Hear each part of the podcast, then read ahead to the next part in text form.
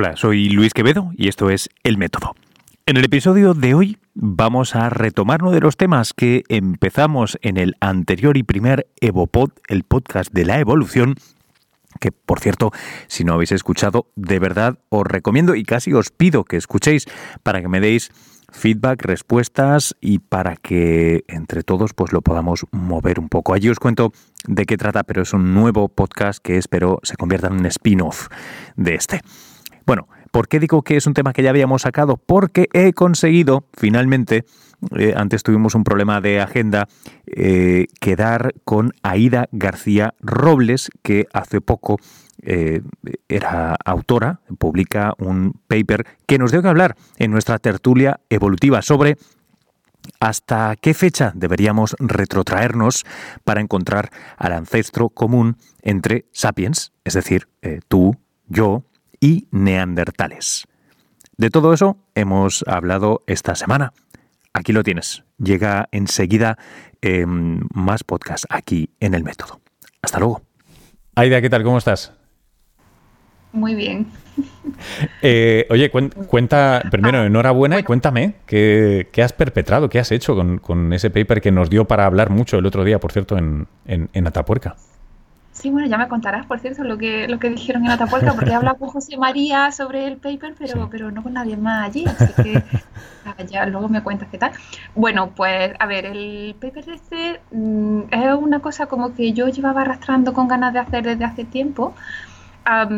se basa en los datos que yo tomé para mi tesis pues, hace ya un montón de años, o sea que, que no tiene ni descripciones de fósiles nuevos ni nada parecido, es solo una es una cuestión que se, que se basa en, eso, en datos que he utilizado en muchos otros artículos que yo creo que ya he exprimido hasta la extenuación, ya era como el último paper que me quedaba por publicar, creo, con estos datos. no sé que se me ocurra algo nuevo, pero yo lo dudo.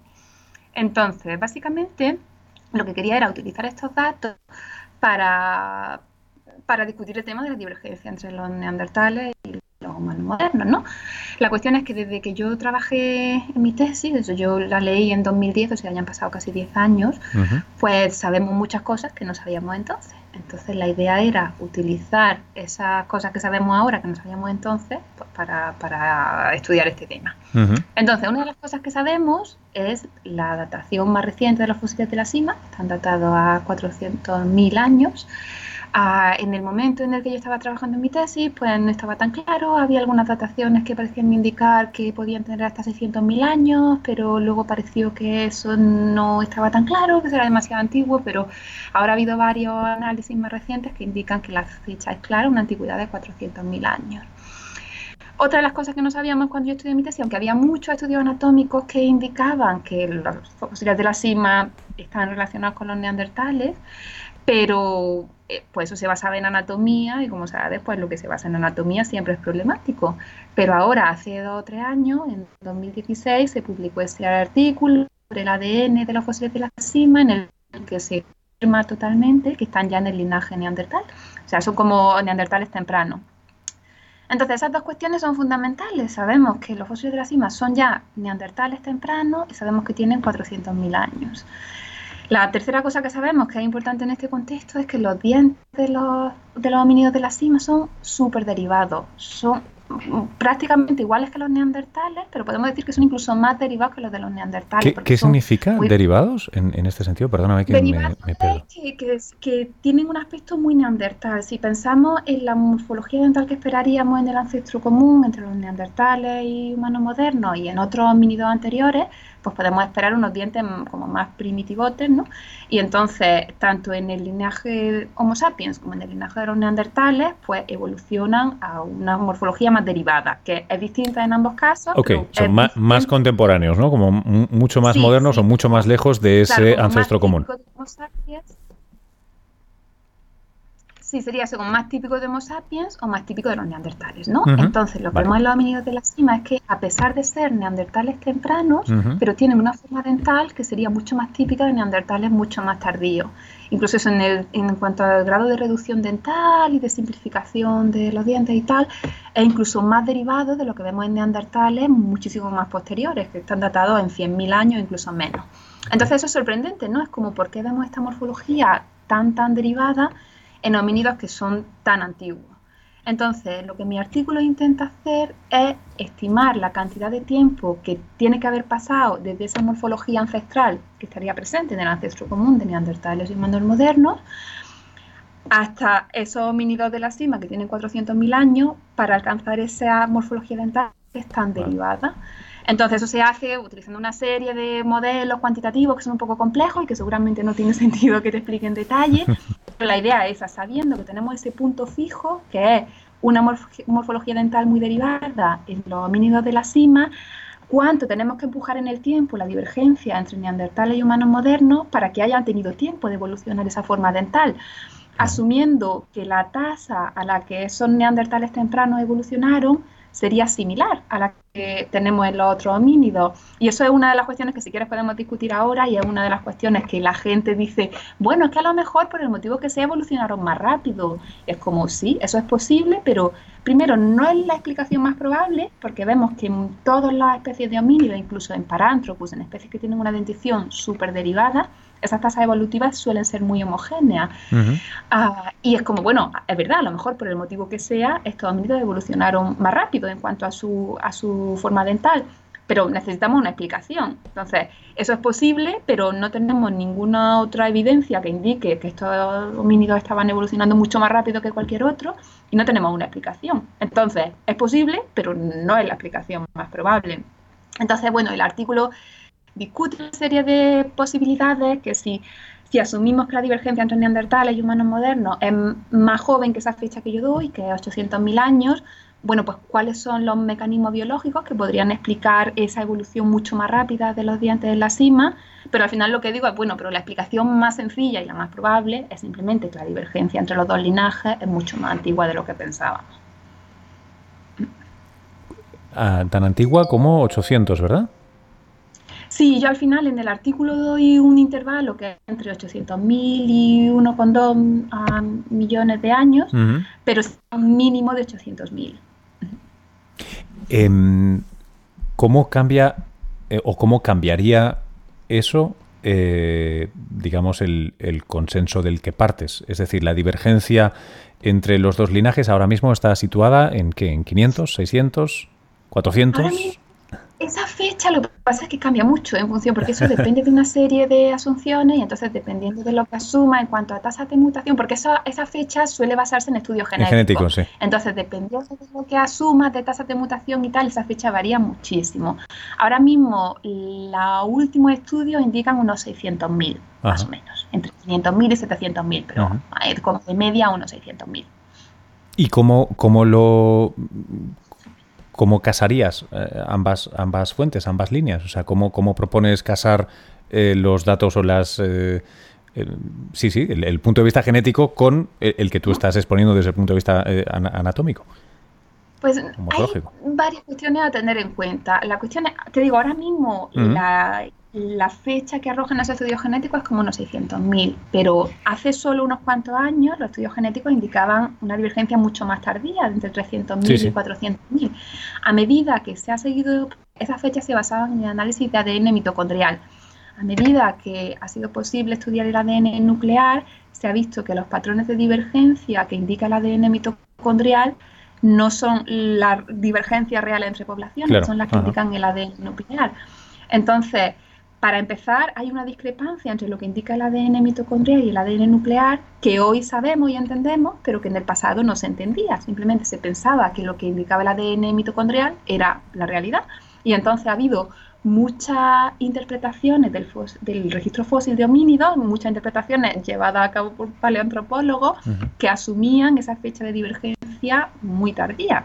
Entonces, Ahora mismo sabemos que no es así, pero yo creo que hay como todavía cierta resistencia a asumir que realmente esa divergencia puede ser mucho más temprana, aunque ahora sabemos que en realidad esa divergencia mitocondrial es mucho más tardía porque probablemente el linaje mitocondrial de los neandertales viene de introgresión, o sea, como que ha habido una serie de patrones un poco más complejos que explican esas discrepancias.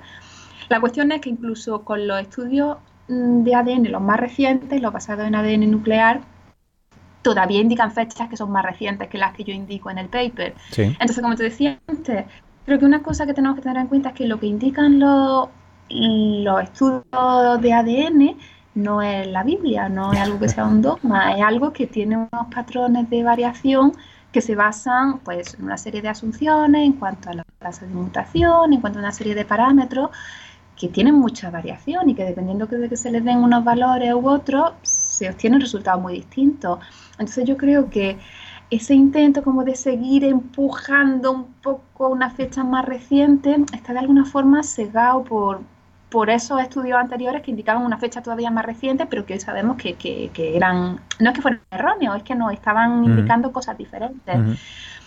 Eh, el motivo por el que cuando miramos a la anatomía encontramos fechas aún más tardías, o sea, o más mm, anteriores o más antiguas en cuanto a la yo creo que también puede basarse en que estamos mirando a cosas distintas, en el sentido de que si miramos hoy a dos poblaciones de Homo sapiens diferentes, eh, imagínate una población africana y una población de origen europeo o asiático, del tipo que sea, hay diferencias fenotípicas en cuanto a la forma de los dientes, en cuanto a la forma del cráneo, en cuanto a lo que sea, que están ahí, que son perfectamente reconocibles y que cualquier estudio anatómico te permitirá cuantificar.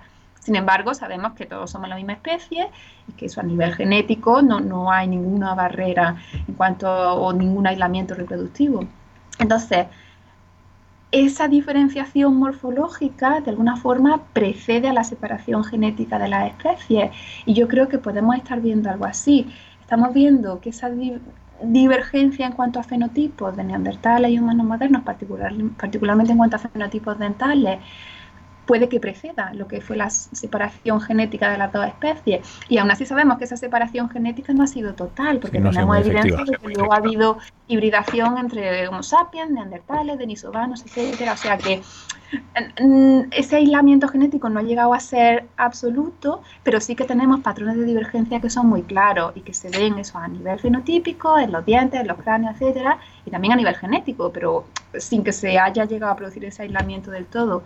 Entonces, digamos, resumiendo, volviendo a tu pregunta, yo creo que la explicación puede ser que, por una parte, que, eso, que los estudios genéticos tienen un rango de variación que seguramente no estamos teniendo en cuenta, y segundo, que es que a lo mejor realmente estamos mirando a cosas distintas, a esos patrones de divergencia fenotípica que de alguna forma preceden la separación genética.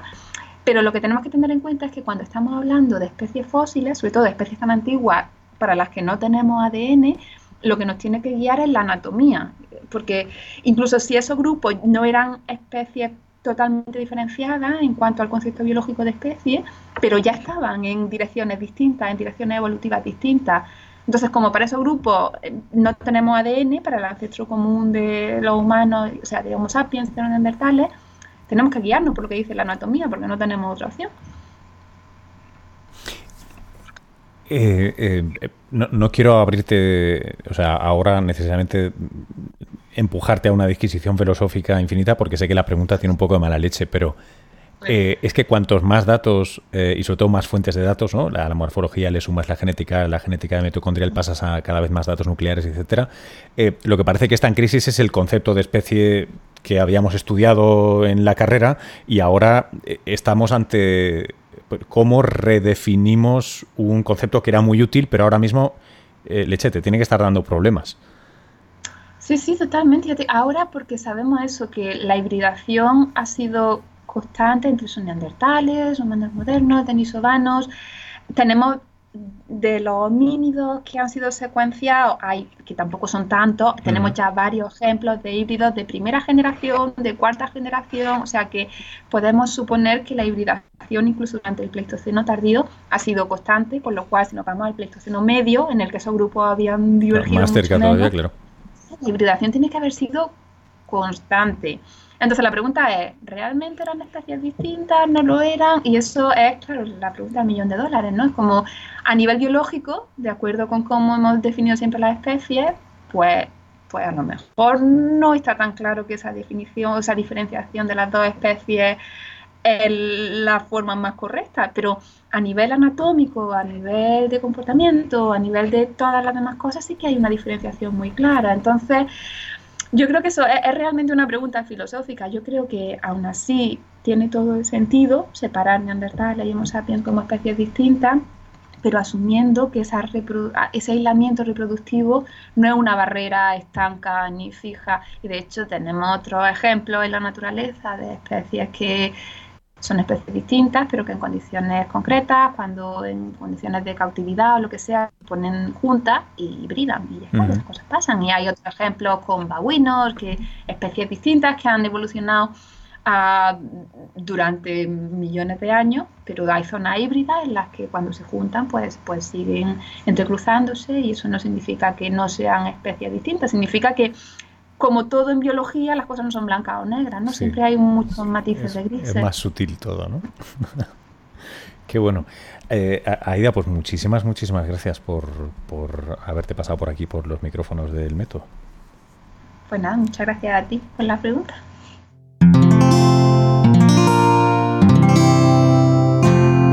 Wanda, la red de podcast independientes en español.